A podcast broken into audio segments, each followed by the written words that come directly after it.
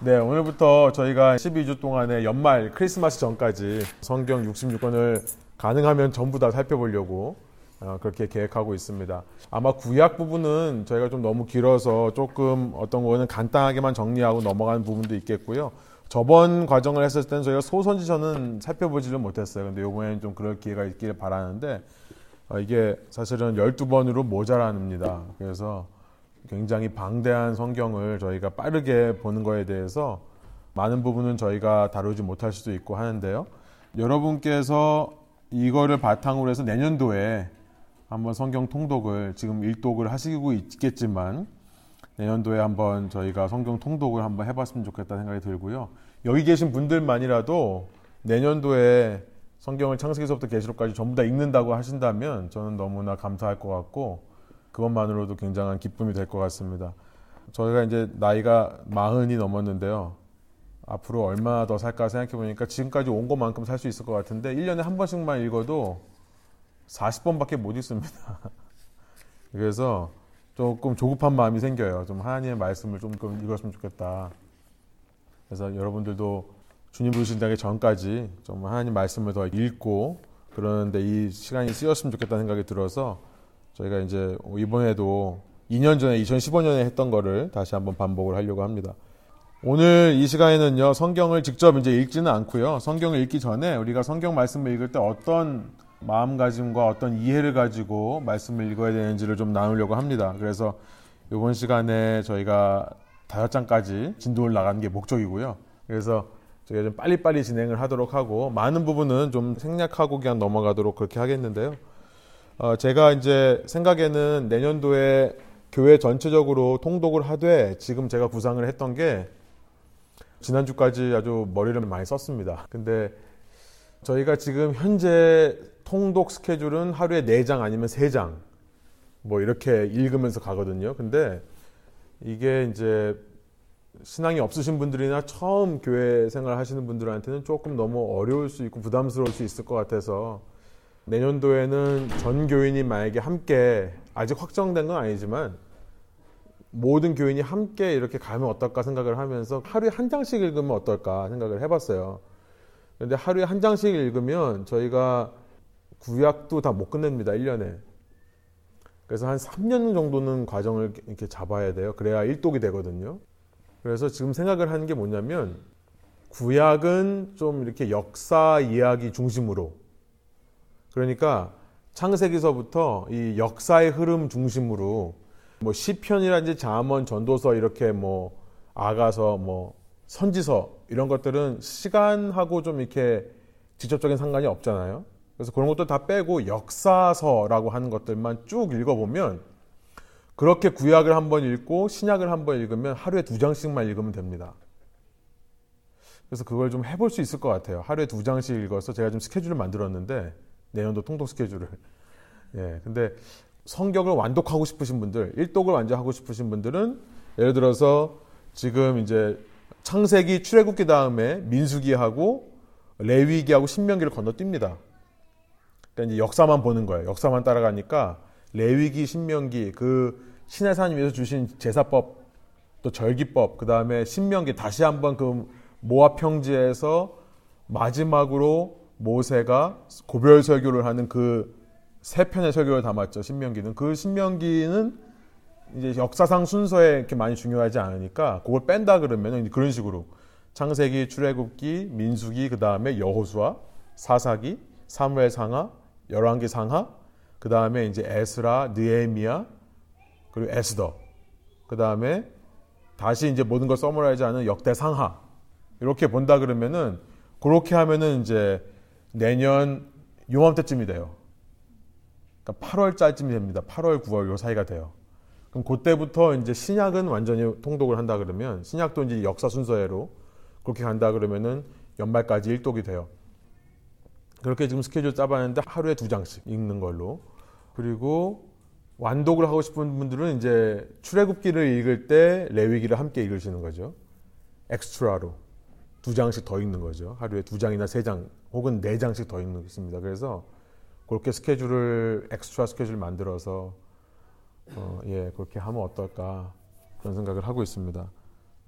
시편은 매일매일 조금씩 읽는 걸로 하고 잠언서는 한 달에 한 번 날 잡아가지고 5월 달이나 이렇게 한번 쭉 통독을 한다든지 그런 식으로 좀 하려고 하고 있고요. 저는 이제 첫 번째 이제 1강으로 들어가서요. 성경을 왜 읽어야 하는가? 성경을 왜 읽어야 되는가에 대해서 너무나 어, 당연한 말인데 사실은 지키지 않는 말 중에 하나입니다. 우리가 참 성경을 참 많이 안 읽어요. 신앙생활 하면서 설교 말씀은 열심히 듣고 뭐 신앙서역도 많이 보지만 사실 성경 말씀을 많이 읽지를 않습니다. 근데 성경을 읽는 것이 굉장히 중요하고 저는 사실은 교회에서요. 초신자나 불신자에게 뭐를 한 것보다 사실은 성경을 읽히는 것을 되게 중요하다고 생각해요. 근데 이제 저희가 무슨 교재를 쓰고 무슨 신앙서적을 읽으라 그러고 이러면 이제 시간 없어서 못 읽는다는 핑계가 되는데 사실 저는 하나님의 말씀은 시간 없어서 못 읽는다는 핑계가 안 되는 말씀이라고 생각합니다. 그러니까 우리가 딴 걸 아무것도 안 해도 말씀은 읽어야 된다 생각이 들어요. 그래서 저희는 좀 무리가 된다 하더라도 불신자나 초신자들한테 성경 읽는 걸 계속 권하는 그런 분위기가 됐으면 좋겠다 생각이 들어요. 그냥 우리가 한 주간 동안에 어떤 일이 있었는가만 나누고 뭐 지난 주간에 뭐 기도 제목 이런 것만 나누어서는 사실 신앙이 성장하지가 않고요. 오늘 나누겠지만은 신앙이 성장하는 유일한 길은 말씀밖에 없습니다. 우리가 말씀을 읽고 말씀을 연구하고 말씀에 나오는 진리를 자꾸 배우고 그것을 삶에 실천하려고 하는 거기서부터 신앙이 나온다는 거. 아주 기본으로 돌아가서 성경을 왜 읽어야 되는가를부터 좀 말씀드리면 요한복음 1장 1절부터 3절에 개혁 개정으로 제가 한번 읽어드리겠습니다. 태초에 말씀이 계시니나 이 말씀이 하나님과 함께 계셨으니 이 말씀은 곧 하나님이시라. 그가 태초에 하나님과 함께 계셨고 만물이 그로 말미암아 지은 바 되었으니 지은 것이 하나도 그가 없이는 된 것이 없느니라. 여기서 사도 요한은요. 어, 예수님의 사랑하는 제자라고 하는 사도 요한은 요한복음을 시작하면서 태초에 말씀이 계시니라 이 말씀이라고 하는 로고스라는 말을 합니다. 여기 지금 말씀이라고 되어 있는데요. 우리는 이것을 말씀으로 번역했지만은 원어는 로고스라고 되어 있어요. 그 로고스가 무슨 뜻인가? 결국 우리가 이제 요한복음 1장을 통해서 알게 되는 것은 뭐냐면 지금 사도 요한은 이 말씀이 예수 그리스도라는 것을 말하고 싶은 겁니다. 그런데 왜 이것을 로고스라고 얘기를 하는가? 로고스의 의미는요. 그 밑에 보시면 알겠지만 원래 헬라 그리스 말로 말 혹은 이성 혹은 원리라는 의미로 쓰입니다. 여러분이 아마 익히 들었을 아리스토텔레스, 아리스토를이라고 하는 그리스의 아주 유명한 철학자가 있죠. 그리고 현대 지금 서구 문명의 기반을 닦은 사람입니다. 아리스토텔레스가 이 세상에는 세 가지가 존재한다. 이게 기원전 4세기거든요.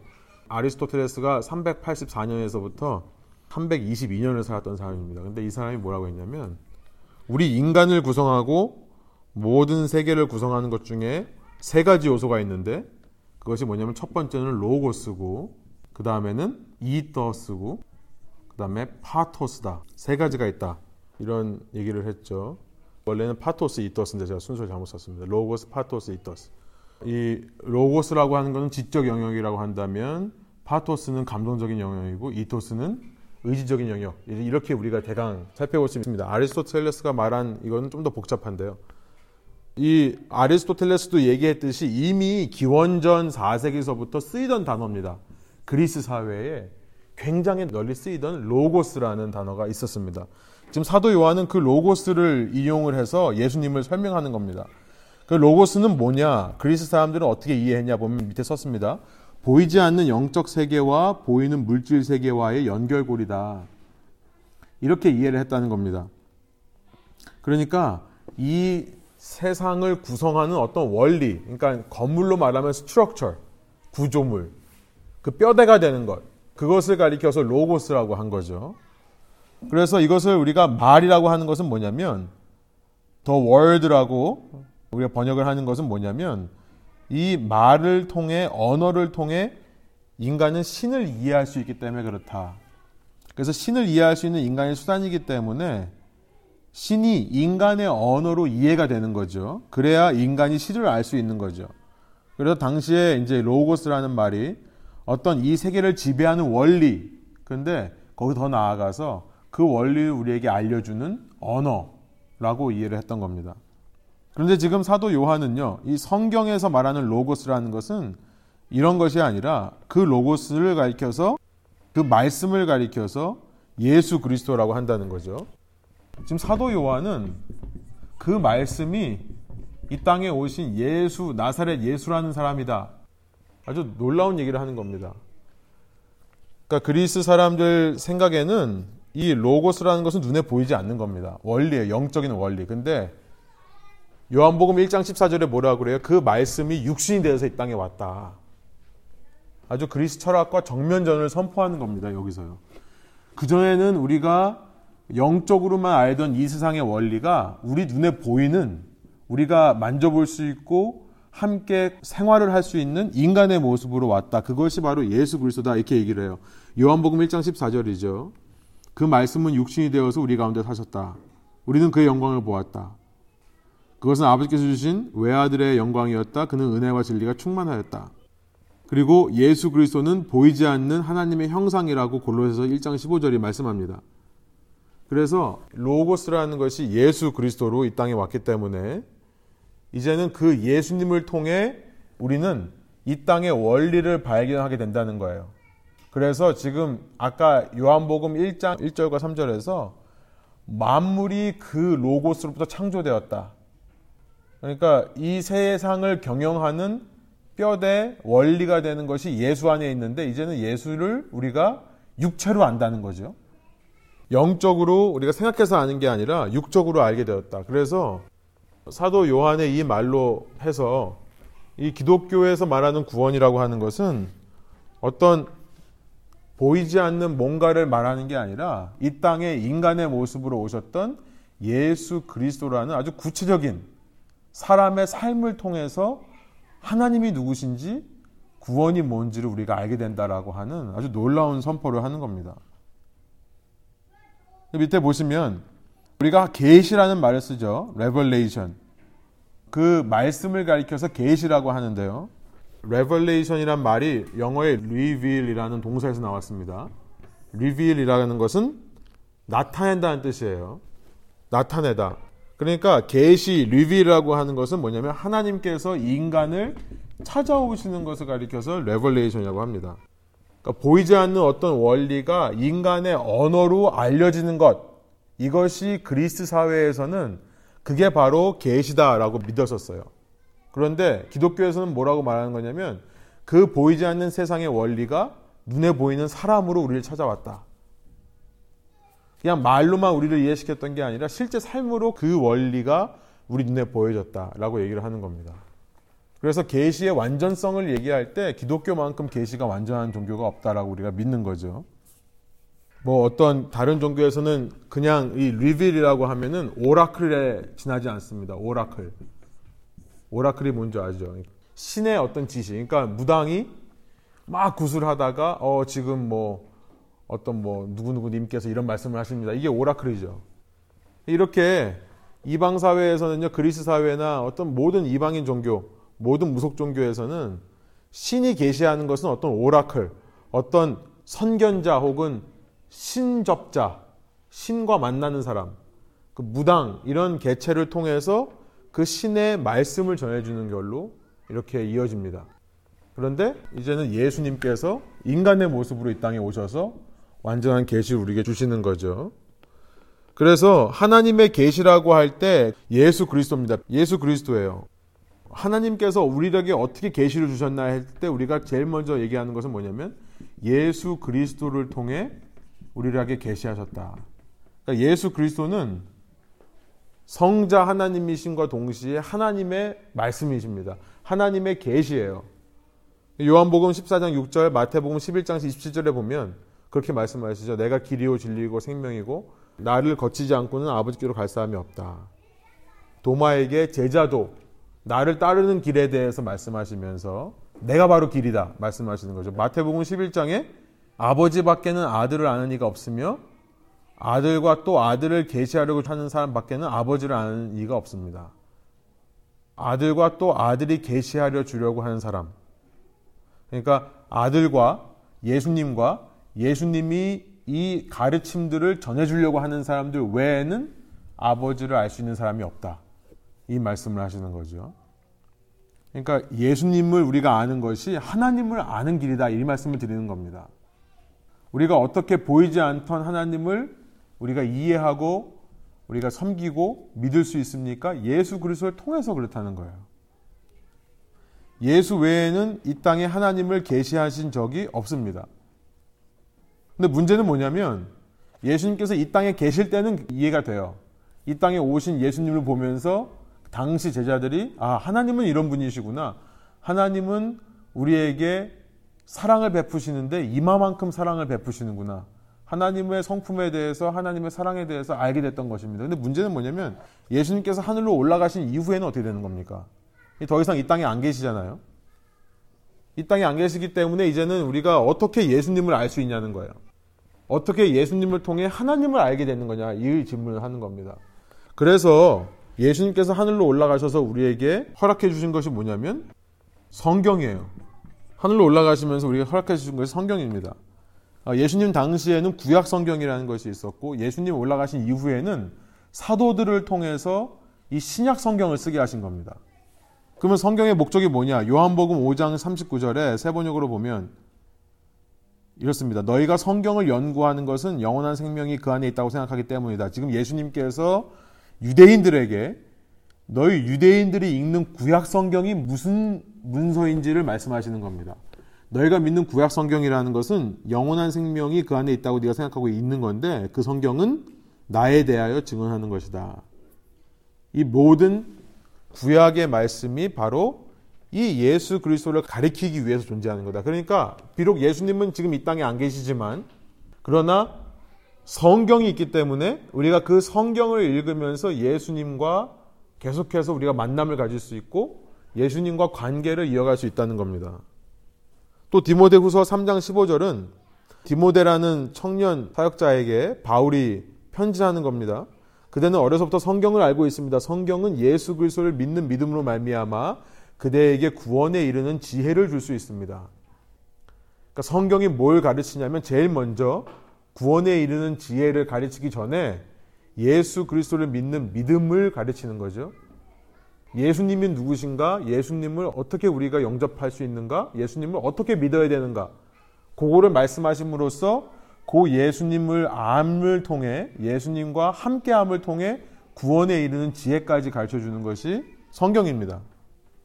그런데요, 이 성경이라고 하는 것은 사람이 쓴 책이기도 하지만 사람이 쓴 책만은 아닙니다. 그러니까 저자가 사람이 쓴 거지만 그러나 사람만이 아니에요. 저자의 성령이라고 하는 또한 저자가 있습니다. 그것을 우리가 원저자라고 해요. original author라고 하죠. 이 성경이라는 것을 사람이 쓴 게 아니라 성령님께서 사람을 통해 쓰신 겁니다.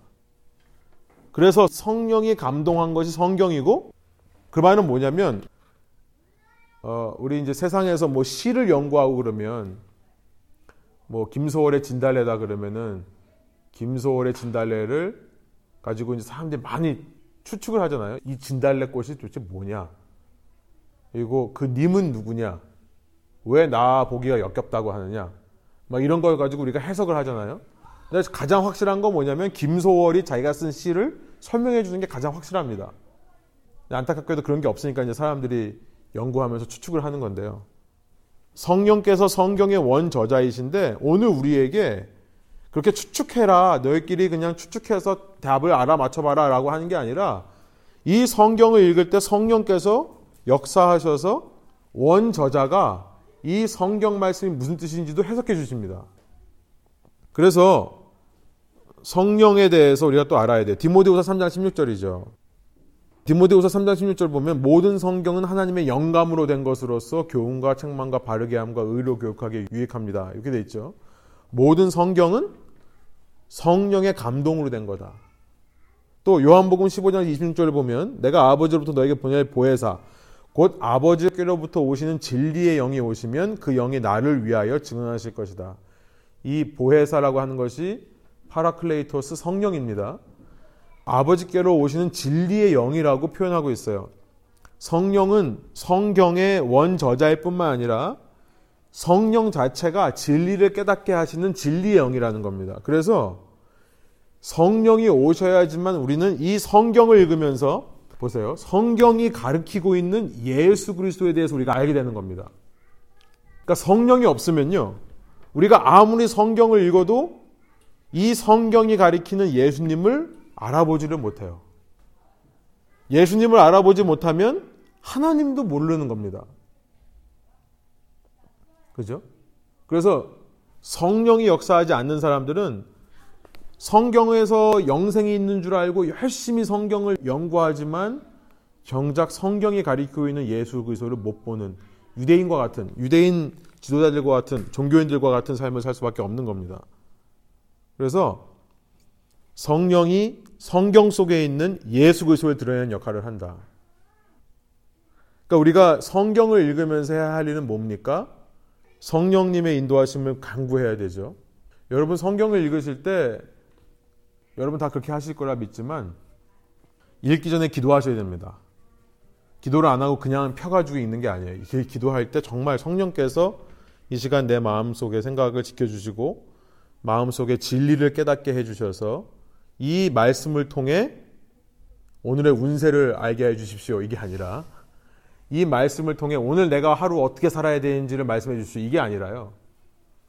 이 말씀을 통해 예수 그리스도를 바라보게 하여 주십시오.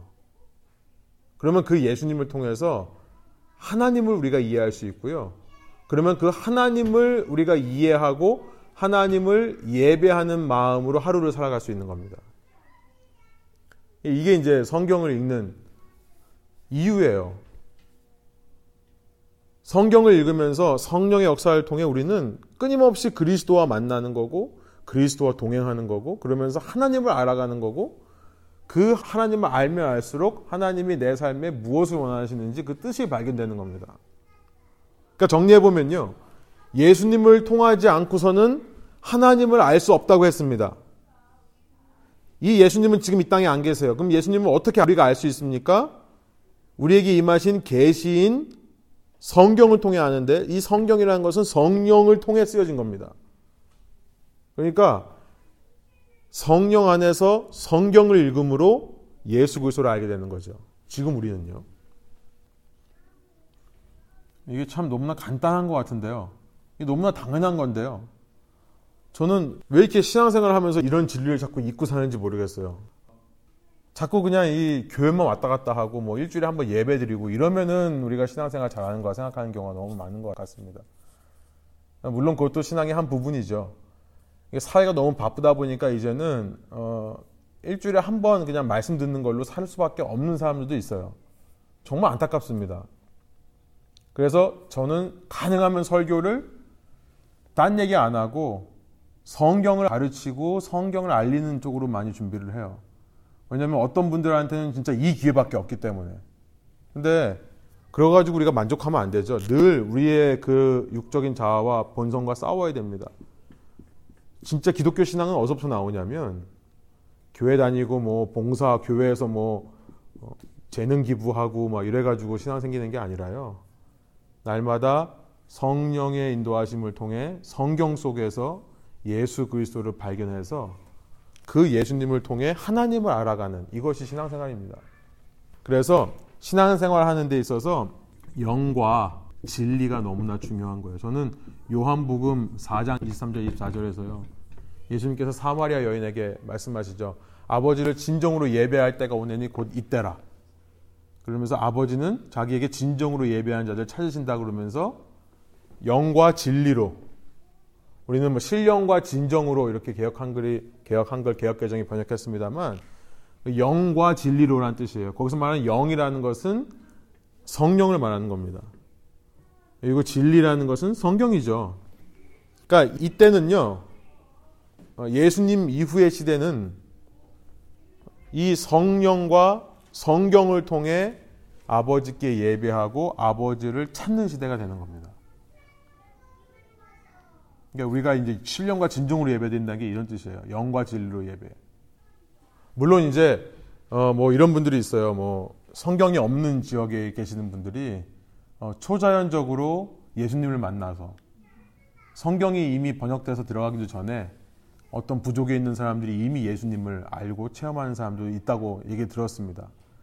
어, 그런데 저는 물론 성령을 통해서 역사하시는 거죠 하나님께서 그러나 이것만이 전부가 아니죠. 만약에 이것만 전부였다면 하나님께서 동일한 성령으로 성경 번역 작업을 하도록 어떤 선교사들을 보내지도 않으실 거예요. 그죠? 이것만으로는 완전하지가 않고요. 그런 사람이 있으면 이제 성경을 가르쳐야 됩니다. 가서. 그렇게 예수님을 영적으로 이미 만난 사람이라 한다 하더라도 성경을 가르치고 성경을 통해서 정말 예수님을 알게 하고 배우게 하고 깨닫게 해야 되죠. 어, J.I. 패커가 얘기하는 거지만 기독교 신앙은 결코 본성적이지 않다. 그러니까 기독교 신앙은 무조건 가르쳐야 된다 이런 얘기를 하는 거예요. 그래서 기독교 초기서부터 사도들이 가장 많이 에너지를 쏟았던 게 뭐냐면 케라케이즘이라고 하는 이 진리를 가르치는 겁니다. 그래서 이방인들을 불러다가 디다케라고 하는 회심하기 위해서 기독교인이 되기 위해서 필요한 가르침들을 적어가지고 그런 걸 가르치는 그런 작업을 초대교회에서부터 했던 거예요. 이것이 이제 기독교의 구원에 이르는 방법이라는 거. 이건 뭐 너무나 당연한 얘기죠. 그죠? 근데 우리가 자꾸 잊고 사는 얘기인 것 같고, 한 번쯤은 꼭 짚고 넘어가서 정말로 내가 어, 이런 정말 기독교의 핵심적인 거를 이루기 위해 힘쓰고 있는가 한번 돌아볼 필요가 있고요. 성령께서 성경을 쓰셨다고 했는데 그걸 좀 더 제가 잠깐 말씀드리면 그 밑에 보시면 성경의 감동, 영감, inspiration입니다. 그러니까 디모데 후서 3장 16절이 말씀하시는 것이 모든 성경은 하나님의 영감으로 되어 있다고 되어 있는데 그 성경의 감동, 영감, inspiration입니다. 그래서 뭐 사상적 영감설, 유기적 영감설, 문자적 영감설이 있는데 저희는 유기적인 영감설을 믿는 거다. 사상적인 영감설은 뭐냐면 성령께서 이제 어떤 저자를 통해서 성경을 쓰게 하시는데 성경이라는 것은 아까 말씀드렸지만 성령이 원저자지만 실제 쓴 사람이 있습니다. 성령께서 초자연적으로 막 돌판에 쓰시고 이런 게 아니죠. 사람을 통해 역사하신 거예요. 그러면 이 성령과 성경과의 관계가 어떻게 되느냐? 이거를 말하는 게 영감설인데요. inspiration theory인데요. 사상적인 영감설은 성령께서 어떤 주제만 주신다는 겁니다. 토픽을 던져주고. 그러니까 예를 들어서 야 마태야 너는 하나님의 왕국에 대해서 복음서를 써라. 그것만 준다는 겁니다. 그리고 이제 그러면 그 사상을 받은 마태가 자기가 마음대로 쓰는 거예요. 성령의 도움 없이. 이게 이제 사상적 영감설입니다. 그러니까 사상적 영감설에는 인간의 자유의지가 굉장히 크죠. 그 다음에 반대 극단에 있는 게 뭐냐면 문자적 영감설입니다. 이 딕테이션 띠어리라고 하는 것은 뭐냐면 반대예요. 마태야 이제 받아쓰기를 하거라. 그래서 성령이 전부 불러주는 겁니다. 토시 하나 안 틀리고 불러주면 듣는 거를 다 기록한 것이 마태복음이다. 라고 믿는 것이 문자적 영감설이에요. 근데 우리는요, 이 개혁주의뿐만 아니라 우리 일반 이 복음주의에서는 둘 다 믿지 않습니다. 우리가 믿는 것은 유기적인 영감설이에요. 다이내믹 디어리라고 하는 가운데 있는 건데요. 유기적인 영감설은 뭐냐면 성령과 인간 저자가 아주 유기적으로 연합해서 어느 것이 성령께서 말씀하시는 것이고 어느 것이 인간이 말씀하시는 것인지 명확하게 구분이 안 되는 완전히 유기적으로 이렇게 연감되어 있기 때문에 이렇게 표현할 수 있어요. 성령께서 인간 저자를 쓰시는데 어, 사도 바울처럼 어려서부터 유대교에 아주 훈련을 제대로 받아서 또 이중 언어권자고 이중 국적자 유대인이면서 로마인인 사람 이 사람을 통해서 쓰게 하시는 바울 서신과 어려서부터 어부로 태어나서 어부를 했던 베드로가 쓰는 베드로서와 봤었을 때 똑같은 성령께서 똑같이 감동해서 쓰지만 사도 바울이 쓰는 거는 굉장히 철학적이고 체계적이고 신학적이죠. 사도 베드로가 쓰는 거는 그렇지 않습니다. 이게 좀 앞뒤가 안 맞고 좀 어려워요. 베드로서가. 그러나 그걸 읽어보면은 그의 뜨거운 마음, 특별히 고난당하는 성도들을 향해 정말 그 뜨거운 열정으로 쓰는 그런 마음들이 느껴지는 글이죠. 그러니까 똑같은 성령께서 역사하시는데 사도 바울의 글을 읽어보면 정말 어떻게 보면 차갑게까지 합니다. 물론 그의 뜨거운 열정은 보여지지만 굉장히 조직적이고 체계적이고 굉장히 논리적으로 예수님을 또 사역을 전하는 그런 것들이 나오는데 그러지 않은 것이 있는 거죠. 베드로서 같은 경우에는 진짜 앞뒤 뒤죽박죽이고 그러니까 똑같은 성령께서 역사하시는데 각 저자의 특성과 학력과 배경과 성격과 이런 모든 조건에 따라서 기록이 틀릴 수 있는 겁니다. 근데 그러면서도 성령께서는 당신이 말하고자 하는 메시지를 조금도 훼손하지 않고 전하신다는 거예요. 이게 유기적인 영감설의 정의예요. 인간 저자를 충분히 활용하셔서 그가 표현하는 거, 그가 쓸 수 있는 그 한계에 있지만, 그러나 그 한계 내에서 전하시고자 하는 메시지를 완전하게 전하시는 거다. 그래서 우리가 그렇게 믿고 있고요. 제가 이제 이런 얘기를 자꾸 하는 이유는 성경을 읽기 전에 제가 지금 이제 얘기하는 것이 사실은 이제 신학 과정이라고 볼 수 있습니다. 그런데 굉장히 초보적인 거 제가 어려운 건 다 빼는 거고 굉장히 초보적인 신학 과정을 말씀드리는 이유는 뭐냐면 신학교라는 것이 결국은 한 가지예요. 성경을 보는 눈을 주는 겁니다. 근데 신학 과정을 다 하시지 않더라 하더라도 우리가 기본적인 어떻게 성경을 이해할 것이고 어떻게 성경이 쓰여졌는가를 믿을 것인가에 대해서는 우리가 사실은 같은 생각을 하고 어 그럴 필요가 있다고 생각이 들어서 이런 것도 좀 짚고 넘어가는 거거든요. 그러니까 이제 우리가 해석을 할 때도 사상적인 영감설을 믿는 분들은 해석할 때 성경을 어떻게 해석하겠어요? 아, 이건 사람이 쓴 거. 아, 이거는 하나님이 쓴 거. 나누겠죠. 그러니까 사상적 영감설을 가지신 분들이 지금 현재 자유주의 신학자들이 굉장히 많습니다. 지저스 세미나라고 하는 저는 여기 오레곤 여기 출신의 굉장히 유명한 신학자가 있거든요. 이 교회에도 여기 여기 도서관에 책이 진열되어 있더라고요. 그분에 대해서 한국에서도 그렇고 이렇게 좀 분별 없으신 분들은 이제 그분이 굉장히 물론 쓴 책 중에 좋은 책이 하나 있어요. 굉장히 베스트셀러가 된. 근데 그 책을 인용을 많이 하시더라고요. 특별히 이제 한국에 최근에 번역돼서 들어가서 그런지 그런 이야기들이 많이 나오는 것 같아요. 근데 그분 같은 경우에 이제 대표적인 자유주의 신학자고요. 지저스 세미나라고 하는 학술 동호회, 학술 단체가 있습니다. 거기 회원이에요. 지저스 세미나가 뭐 하는 데냐면요. 성경 말씀을 읽습니다. 예를 들어서 마태복음 1장 1절을 읽어요. 그 다음에 이 정말 당대의 유명한 신학자들 다 모여 있거든요. 그래서 그 사람들한테 thumbs up 아니면 thumbs down 하라고 그래요. 이것이 하나님의 말씀이면 thumbs up. 이것이 인간이 쓴 거면 thumb down. 그래가지고 투표를 합니다. 그 모이는 학술 그 신학자들끼리요. 그래서 thumbs up이 많이 나오는 거면은 아 이거 하나님의 말씀으로 인정을 하고요.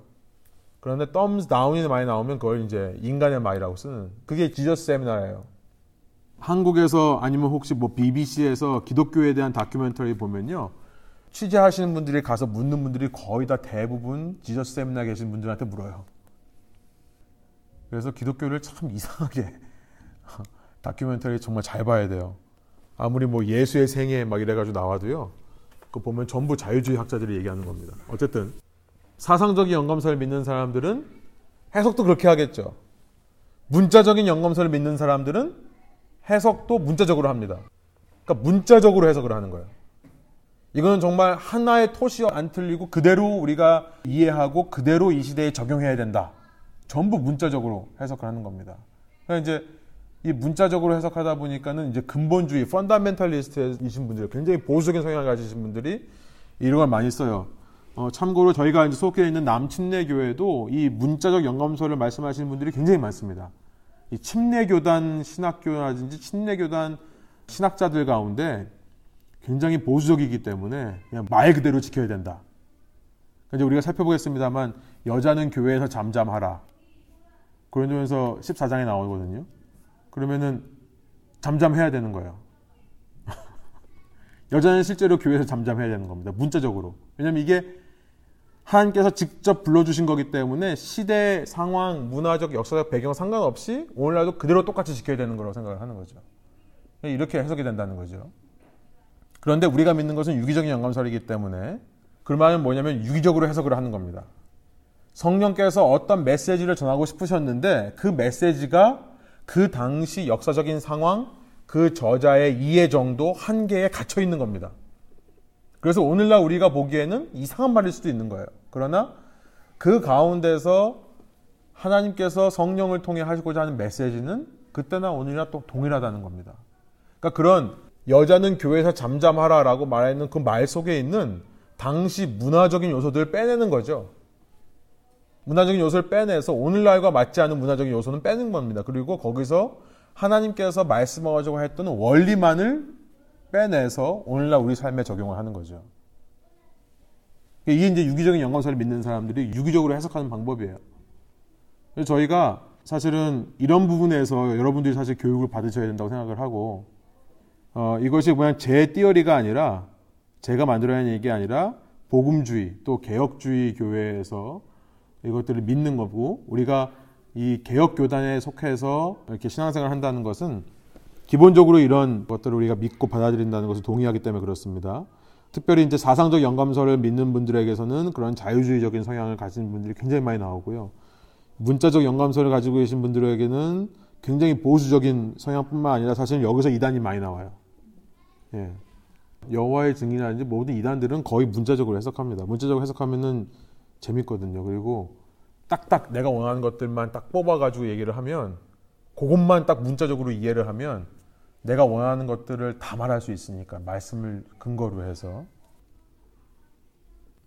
어쨌든 제가 좀 더 말씀드리기로 하고요. 성경의 조명 그러면 이렇게 성령께서 성경을 inspire 그러니까 영감을 주셨을 뿐만 아니라 아까도 말씀드렸지만 그 원 저자가 설명을 해줘야만 그 말씀이 또 이해가 되는 겁니다. 그것을 이렇게 조명이라고 그래요. 그러니까 어, 아무리 깜깜해도 빛이 있으면은 그 빛이 가리키는 곳에는 글자가 보이듯이요. 그러니까 조명이라고 생각하면 여러분이 이런 책상에 놓는 이 스탠드를 생각하시면 됩니다. 이렇게 불빛이 나는 거요. 그러니까 여기서 비치는 것만 딱 글자를 읽을 수 있는 거죠. 나머지는 깜깜해서 안 보이고. 그러니까 성령께서 일루미네이트 한다는 것은 수많은 말들이 있고 수많은 글씨들이 있지만 그 가운데 성령께서 밝혀주셔서 우리 눈에 들어오게 하는 부분이 있다. 이제 그것을 믿는 것이 성경의 조명인데요. 어, 요한복음 14장이라든지 고린도서 2장에 보면 성령으로만 우리가 영적 진리를 분별할 수 있고 성령으로만 우리는 예수님께서 말씀하신 것들이 생각나게 되는 거고 그렇죠. 요한복음 14장 26절에 그렇죠. 성령께서 너에게 모든 것을 가르쳐 주실 것이며 또 내가 너에게 말한 모든 것을 생각나게 하실 것이다. 성령의 조명입니다. 또 고린도전서 2장에 보면 하나님의 영, 하나님의 영이 아니고선 11절 아무도 하나님의 생각을 깨닫지 못합니다. 이렇게 되어 있는 거예요. 우리가 이 선물들을 말하되 13절에 보면 정말 진리를 아는 이것을 선물이라고 표현하고 있는데요. 이 진리에 대해서 우리가 말하지만 사람의 지혜에서 배운 말로 하지 않고 성령께서 가르쳐 주시는 말로 합니다. 다시 말하면 신령한 것을 가지고 신령한 것을 설명하는 겁니다. 그러니까 아무리 우리가 말을 잘한다고 해서 상대방이 설득되는 게 아니고 진리를 알 수 있는 게 아니고 진리를 정할 수 있는 게 아니고 성령께서 알려주시는 것만이 진리고 성령께서 역사하셔야만 그 진리가 다른 사람에게도 이해가 된다. 이런 얘기를 하는 거죠. 이것을 갖고 성령의 조명이다. 그러면 이런 내용을 통해서 우리는 왜 하나님의 말씀을 읽었고 왜 성경을 읽어야 되는가에 대한 답을 좀 생각해 볼 수 있습니다. 왜냐하면요, 하나님과의 교제는 끝이 없기 때문에 그래요. 성령을 통해 성경을 이해할 수 있고요. 그 성경 속에서 예수님을 만나게 되고 그 예수님을 통해서 하나님을 알게 되는 과정은요, 우리의 lifetime을 필요로 하는 과정이기 때문에 그렇습니다. 왜요? 하나님은 신이시기 때문에 그래요. 우리가 한 1, 2년 정도 성경 열심히 공부했다고 해서 하나님을 다 아느냐? 하나님을 다 이해할 수 있느냐? 물론 우리가 기독교의 기본적인 교리에 대해서는 우리가 압니다. 그러나 하나님에 대해서는 우리가 완전히 안다고 할 수가 없어요.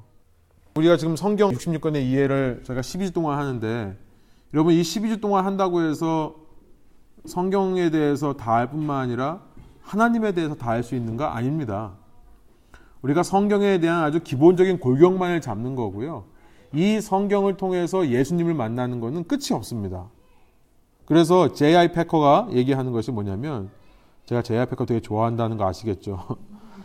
Illumination is a lifelong ministry of the Holy Spirit to Christians. 이 illumination, 그렇게 성령께서 하나님의 말씀을 조명해서 우리로 하여금 깨닫게 해주시는 이 성령의 illumination이라고 하는 것은 신자들에게 있어서는 성령의 평생에 걸친 사역이다. 그 말씀을 하는 거죠.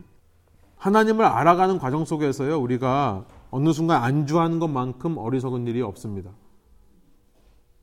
그러면은 우리가 어느 순간 이제 내가 이 정도면 성경을 알고 이 정도면 예수님을 알고 이 정도면 하나님을 안다라고 생각하고 안주하면요. 그 순간부터 우리는 내 안에 하나님을 가두는 거예요.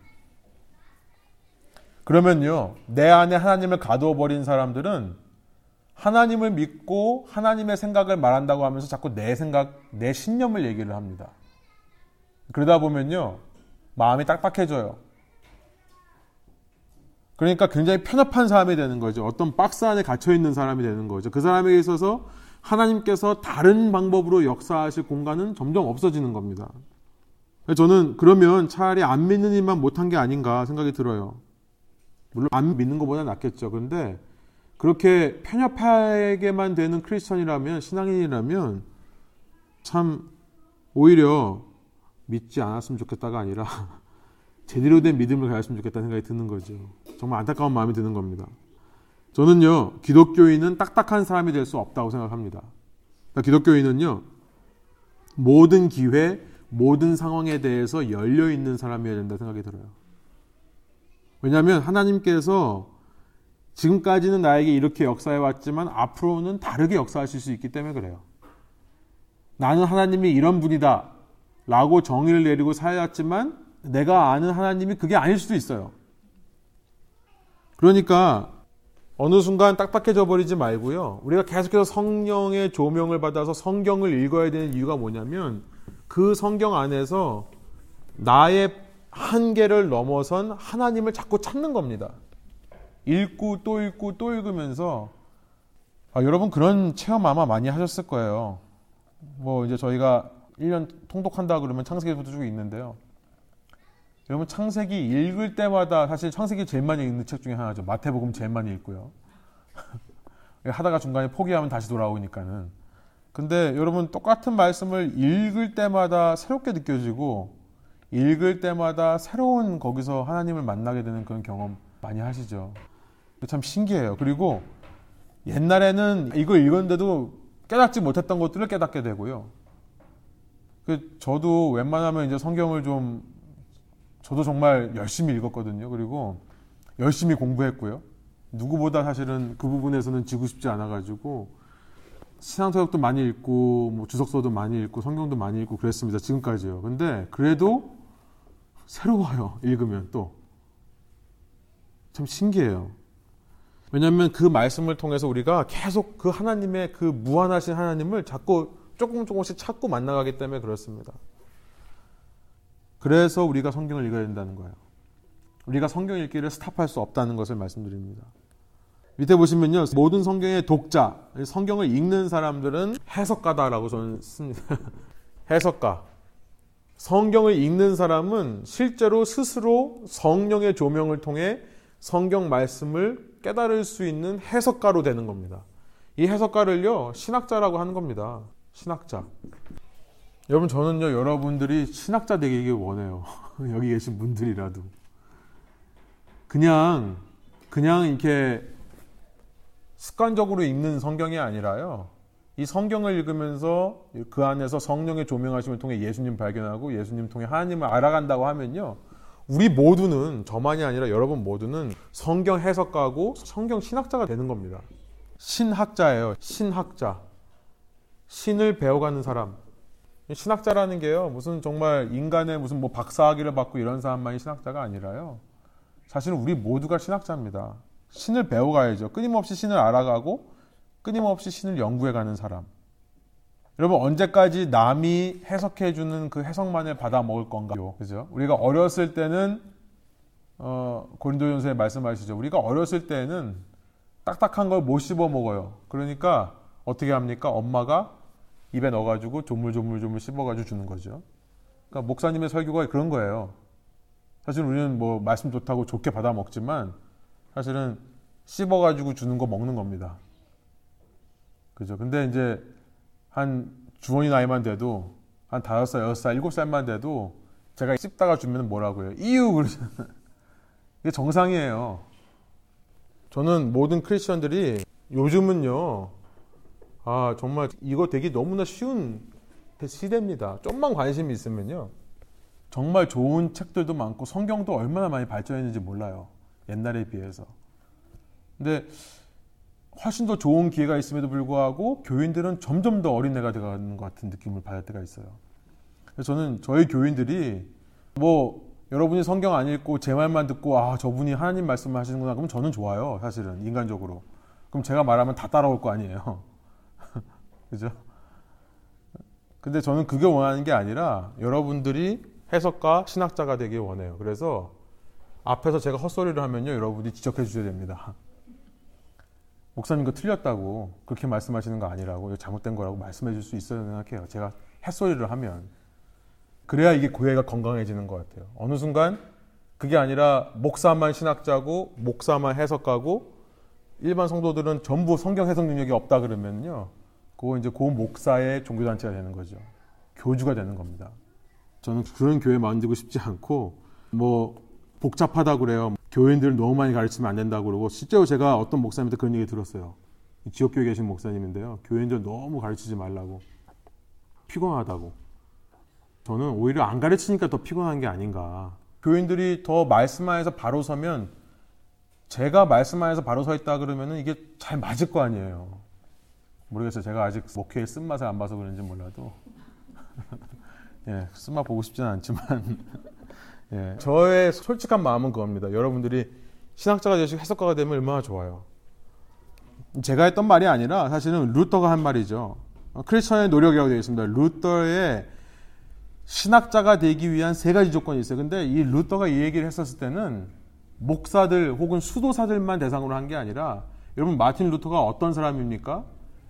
당시 교황만이 독점하고 있던 이 성경을 일반인 손에 쥐어주기 위해서 종교개혁을 한 사람이에요.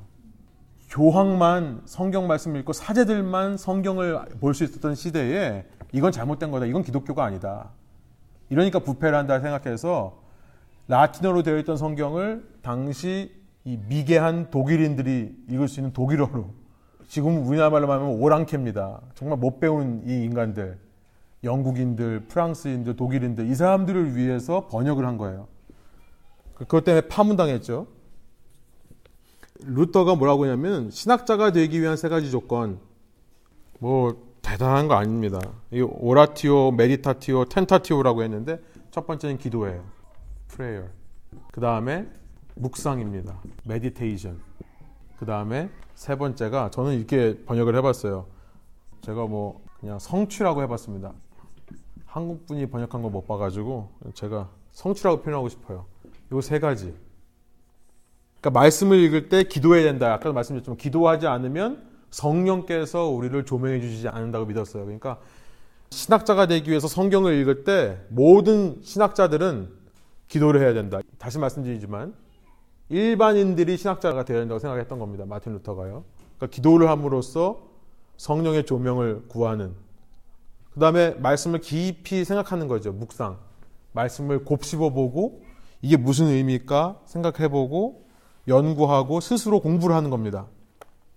그 다음에 저는 중요한 게 뭐냐면 이 루터가 참 저는 너무 존경스러워요. 이런 말씀을 남겨주신 게 성취라고 했는데요. 그 말씀대로 try 해봐야 한다는 거죠.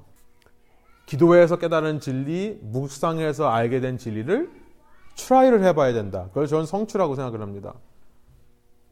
그러니까 트라이얼하고 에러를 통해서 아 진짜 그 말씀이 진리인지를 더 확신하게 되는 거고 그 말씀대로 살아보려는 노력을 하면서 그 말씀이 내 삶에 이루어지는 거죠. 이게 진짜 신앙이다. 이게 진짜 신학자다. 띠얼러전이다 얘기를 했어요. 저는 신명기 18장 21절 22절, 고린도전서 14장 29절, 요한일서 4장 1절 쭉 보면은 공통적으로 뭘 하냐면요. 하나님의 예언을 하는 사람들은 그 예언이 성취되는 것을 테스트해봐라, 시험해봐라. 그러니까 선지자가 있어서 여호와 이름으로 말한 다음에 증험도 없고 성취함도 없으면 이건 여호와께서 말씀하신 것이 아니다.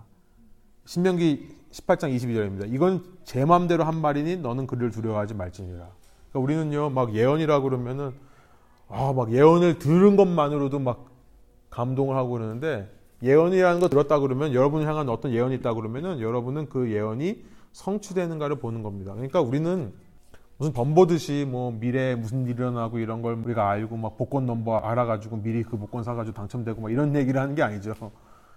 예. 기독교인에게 있어서 예언, 이게 미리 말하는 거, 어떤 일이 일어날 것을 미리 말하는 거는 그 일이 일어나기 전까지는 아무 의미가 없는 겁니다. 그 일이 일어나고 난 다음에 그때서야 아는 거야. 아, 이거는 하나님의 말씀이었구나. 그 말씀 하시는 거예요. 말씀은요, 성취가 돼야 말씀인 겁니다. 일어나야 돼요, 그 일이. 그 일이 일어나기 전까지는 말씀이 아닌 거예요. 말씀이 완전히 이루어지지는 않은 거예요. 고린도전서 14장 29절 똑같은 말씀을 하시죠. 분별하라고 합니다. 분별. 예언하는 자는 꼭 분별을 해라. 이게 진짜인지 아닌지 분별하는 거죠. 요한일서도 영을 다 믿지 말고 오직 하나님께 영이 속하였는가. 그 영이 속한 것을 어떻게 말하냐면 이제 요한일서에서는 그 가운데 사랑이 있다 그러면 하나님으로부터 난 영이다. 사랑이 없으면 하나님으로부터 난 영이 아니다. 이런 얘기를 하는 거죠. 여러분 성경 신학이라고 하는 것은 끝이 없는 학문입니다. 그러니까 몇 가지 알았다고 해서 다 안 것이라고 착각하면 안 되고요. 성령께서는 시대마다 또 새로운 각도에서 말씀을 재조명하시기도 해요. 참 신기해요. 그 당시 상황을 충분히 이용하셔서 저자로 하여금 성경을 쓰게 하신 성령께서요. 이걸 읽는 우리에게 우리가 이제 해석자가 되고 독자가 되는 건데 우리의 또 현실에 맞게끔 말씀을 또 달리 해석하시게 돼요. 그래서 여러분들이 똑같은 말씀이라 하더라도 20대에 읽은 말씀이 다르고 30대가 다르고 40대가 다르고 50대가 다르고 다를 거예요 아마. 계속해서 이렇게 되는 거죠. 어, 우리가 기본적인 구속 교리, 기독교의 교리에는 더 이상 추가할 것이 없습니다. 우리가 기본적으로 알고 있는 하나님의 성품, 거기는 새로운 것이 없습니다만, 이렇게 성경을 통해서 계속해서 우리의 삶 속에 하나님을 더 새롭게 체험하는 일이 가능하기 때문에요. 왜 성경을 꼭 읽어야 되는가? 성경이 아니고서는 예수님을 알 방법이 없을 뿐만 아니라 그 예수님을 안다는 것이 끝이었기 때문에 그렇기 때문에 우리는 오늘도 또 읽고 또 읽고 또 읽고 해야 된다는 거죠. 다 아시는 내용이죠. 다 이미 알고 있는 내용이지만은 예, 제가 좀 다시 한번 좀 정리를 시켜 드리는 거고요. 그러면 이제 왜 읽어야 되는가에 대해서는 좀 동의가 되실 것 같은데, 이제 어떻게 읽어야 되는가, 이제 이 부분이 좀 어려운 것 같아요. 그렇다면 성경을 이제 어떻게 읽을 것인가. 어, 제가 지금 책을 다 안 가져왔는데, 어, 이게 한국말로도 번역이 됐어요. 저는 저희 교회에서 이거 사다가 좀 사실은 도서관에다가 비치해 놓고 싶은 책 중에 하나인데, 나온 지 굉장히 오래됐는데 한국말로 최근에 번역이 됐더라고요. 그런데 신학교에 가면은 저희가 필독 도서를 읽는 그런 책입니다. 1학년 때요. 책 제목이 이래요. How to read Bible for all its worth. 그래서 이 쓴 사람이 골든 피라는 분인데요. 하고 더글라스 스튜어트인데 저는 이분한테 직접 배웠어요. 골든 피한테. 굉장히 유명한 책인데요. 이게 한국말로 뭐라고 번역된지 제가 모르겠어요. 근데 아마 번역된 걸로 알고 있어요. 그러니까 성경을 어떻게 읽을 것인가 라고 하는 아마 그렇게 번역됐을 거예요. 성경을 어떻게 읽을 것인가. 근데 이 책을 좀 기준으로 해가지고 제가 짧게 이 책의 내용을 다 읽어볼 수는 없는데요. 이 책을 읽고 제가 이제 1학년 때 처음 깨달은 건 뭐냐면은 아, 성경은 읽는 법이 있구나. 그 전까지는 그냥 이렇게 읽었거든요. 그냥 무슨 좋은 말씀 읽듯이 그냥 아무 생각 없이 이렇게 읽었는데 여기서 많이 깨집니다. 사실은 신학교 가가지고 어, 이걸 읽으면서 아 우리가 그냥 자연스럽게 읽는 것도 중요하지만은 생각하면서 읽어야 되는구나라는 것도 많이 배웠고 여러 가지를 좀 고려하면서 읽어야겠다라고 생각이 들었는데요. 그러다 보니까 이제 우리가 잘 읽는 것도 있고요. 그냥 읽어도 사실은 저는 성경이라는 게 우리가 이런 뭐 어떻게 읽나 how to 하는 것을 몰라도 우리가 그냥 성경을 쭉 계속 이렇게 읽다 보면 이 큰 그림 구속사에 있어서 큰 그림은 우리가 놓칠 수 없습니다. 충분히 이해할 수 있어요. 근데 성경을 좀 더 자세히 들여다보고 성경에 나와 있는 여러 가지 이제 뭐 어려운 것들 혹은 난해한 것들을 이해하려고 하면 성경을 읽을 때 우리가 사실은 어느 정도 지혜가 있어야 돼요. 그래서 이 지혜를 가르쳐 주는 거고 신학교가 있는 이유는 이걸 가르쳐 주는 겁니다. 저는 이게 지난번에 이걸 좀 했는데 좀 어렵게 했어요. 근데 이런 걸 하니까 왜 신학교에서 하는 걸 하냐고 말씀하실지도 모르겠지만은 저는 교회 안에서 이것들을 가르쳐야 된다고 생각합니다. 그래서 이런 기회가 아니면은 좀 나눌 수 있는 게 없어서 성경을 어떻게 읽어야 되는지 좀 말씀을 드릴게요. 말씀드리기 전에 전제는 뭐냐면요. 기본 틀이 있습니다. 이것은 뭐냐면 구속사죠. 구속사적인 틀이 있어요. 스트럭처가. 우리가 다 알고 있는 기독교의 아주 큰 뿌리입니다. 창조, 타락, 구속, 회복. 그래서 이걸 메타 내러티브라고 하죠. 큰 이야기. 이 구속사적인 큰 이야기라는 기본 틀이 있습니다. 그러니까 우리가 이 기본 틀을 가지고 성경을 읽으면 큰 문제가 없어요. 성경이 성경을 해석하게. 저는 우리 청년들한테도 그렇고 저희 교회분들한테 제가 자꾸 말씀드린 것 중에 하나가 뭐냐면 여러분이 만약에 성경을 통독하신 적이 없다면 우선 묵상부터 하지 마십시오. 그런 얘기를 많이 해요. 왜냐면은 성경에 이런 틀이 없이 그냥 말씀만 읽다 보면 정말 죄송한 말씀이지만 정말 귀에 걸면 귀걸이, 코에 걸면 코리가 되는 거예요. 예. 그래서 제가 농담입니다만 실제로 그렇게 말하는 청년을 봐가지고 깜짝 놀랐는데 마태복음 15장인가 거기 보면은 예수 그리스도의 이름을 이방인들이 바라리라. 이방인들이 그 구약 말씀을 읽으면서 그의 이름을 바라리라. 그래서 제가 청년 때였는데 큐티 모임을 하는데 오 예수님의 이름이 바라리예요. 진짜 그렇게 말하는 사람이 있었어요. 그러니까 좀 말이 안 되는 것 같지만 아 진짜 뭐 장난으로 그랬는지 진짜로 그랬는지 모르겠지만은 예 그러니까 이런 틀이 없이 읽으면요 잘못 읽을 수 있는 건데요. 실제적으로 우리가 이제 정확하게 좀 더 연구하고 난해한 구절이라든지 이런 것들을 하기 위해서는 어느 정도 지혜가 필요하다는 거 말씀드리면서 첫 번째는 뭐냐면요 다양한 문학 장르를 고려하면서 읽어라. 이제 어떤 분들은 이제 문학 장르라고 하니까 아니 성경이 문학책입니까? 성경을 문학 장르로 읽습니까? 라고 하시는 분들이 참 많아요. 특별히 이제 기존의 기독교 이렇게 하셨던 분들이 이렇게 많이 생각을 해서 문학 장르를 얘기하면 전부 약간 자유주의 같은 그런 생각을 하시는 분들이 많이 있는데 의외로 이렇게 말씀드리면 죄송하지만 한국에 들어간 기독교가 좀 굉장히 근본주의적인 기독교가. 그러니까 문자적인 기독교가 많이 들어갔어요. 그래서 기독교의 장로교라든지 기독교의 감리교가요, 미국에 있는 장로교 감리교보다 훨씬 더 보수적입니다. 그래서 어떤 이런 신학적인 훈련을 받지 않는 선교사들이 들어가서 한 것도 맞아요. 물론 그 선교사님들 절대 폄하하거나 이런 것은 아니고 그분들 때문에 오늘날 우리가 신앙생활 하게 됐지만요.